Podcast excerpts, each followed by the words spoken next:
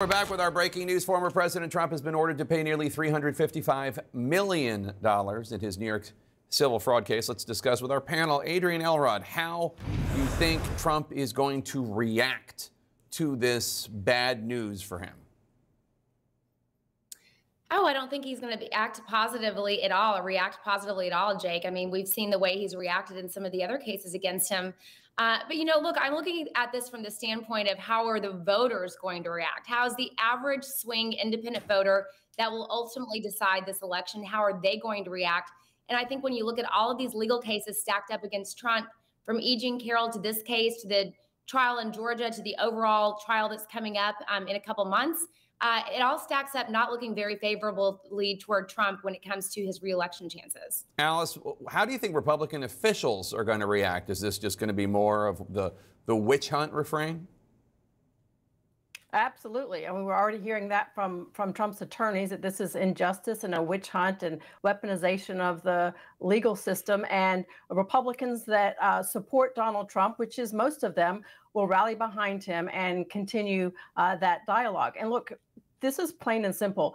Donald Trump's brand as a successful businessman built him up and his brand as hostile under fire brought him down in this case. And the judge repeatedly said that his lack of contrition and remorse is a big factor in his decision making process. But the fact that he went so high with this number is really going to uh, frustrate Trump's base and really embolden them to buy into uh, the baseless claims that all of these legal issues are part of this big witch hunt. They're not looking at each of these cases individually and each of the outcome individually. They are buying into Trump's uh, lie that all of this is part of an overzealous prosecution and justice system that is clearly out to get him because he is the main challenger uh, to Joe Biden. Mm-hmm. And this will further, further embolden uh, Republicans. I'm not sure it's going to be so uh, helpful in the general election, but it's certainly going to embolden the base right now. And Gloria, uh, Trump claimed his Mar-a-Lago resort was worth more than a billion dollars. Right. The judge says says this was fraudulent because first it would require him to list Mar-a-Lago as a private residence, which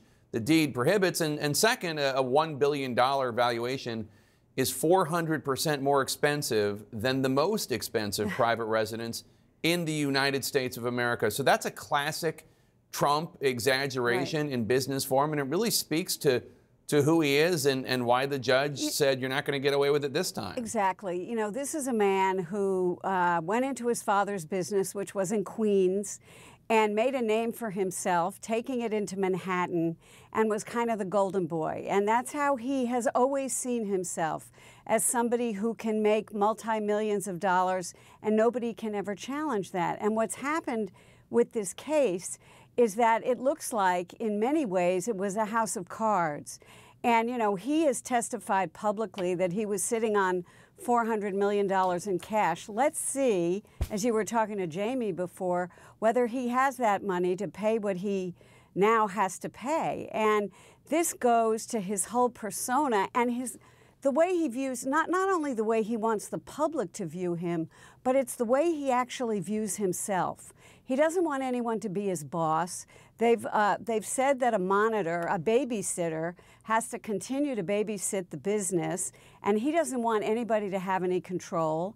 And they haven't paid attention to the, to the one they've had there in the meantime, the judge said.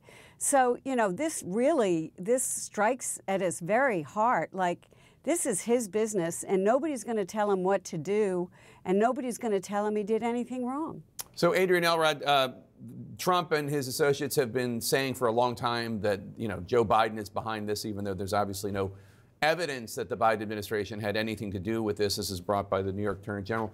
Um, the, the case did not have the outcome Trump wanted. He plans to appeal. What would you advise Democrats to do about this case, if anything? Just let the story speak for itself, or should they seize on it, uh, talk about what a fraud he is? What, what, what are the politics of this, do you think? Yeah, I mean, look, Jake, as you you know, you were there with us covering the 2016 campaign. We had to really uh, make the case that Donald Trump was a fraud. We had to, you know, lift up the opposition research and get it out there because not everyone realized how fraudulent he was.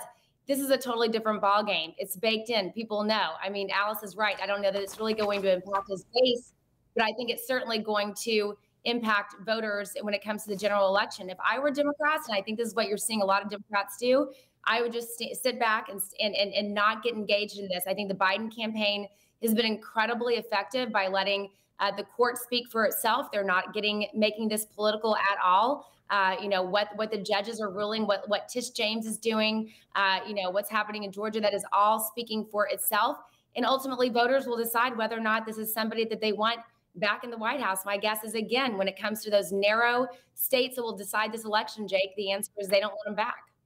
Alice, uh, Trump could, in theory, pay this $355 million fine using funds from his leadership PAC, Save America, since, the, since Save America's operated separately from authorized campaign committees. Um, we should note that other legal troubles, he has a lot, have whittled that fund down from about $50 million to about $5 million, according to his latest legal filing. Um, he will keep fundraising off of this legal loss, no doubt. Um, but how will he balance the need to pay for his legal bills versus the need to pay for his campaign uh, and also not be seen as somebody who uses his campaign donors to pay for these legal excesses? Well, Jacob, first, I, I would wouldn't classify it uh, as much as using campaign donors. These are willing Republicans that are more than happy to donate their money for his legal fees specifically, because they do believe, as he has said, that he is being targeted by overzealous prosecutors that are doing the bidding for Joe Biden, and they are more than happy to continue to donate for those legal fees. and, and look, he will continue to campaign uh, as he has been doing. And a big part of funding that is off of these legal issues. He, he as soon as one of these uh, rulings is handed down, he's putting out uh, email solicitations for for contributions. And we all know that every time he goes in or out of a courtroom, he's making a statement based on the fact that he is the he is the victim of of, of a witch hunt. And he will continue to do what he's done to date. And a lot of Republicans are more than happy to donate but, to that. But you know, I think the question is what does this do to the big donors? What does this do to the Wall Street funders? Do they want to stay away from this because it's too hot to touch uh, in a general election? We'll have to see because right now they're not raising the money they want to raise, and the big donors could be a big help. But we'll have to see if that materializes.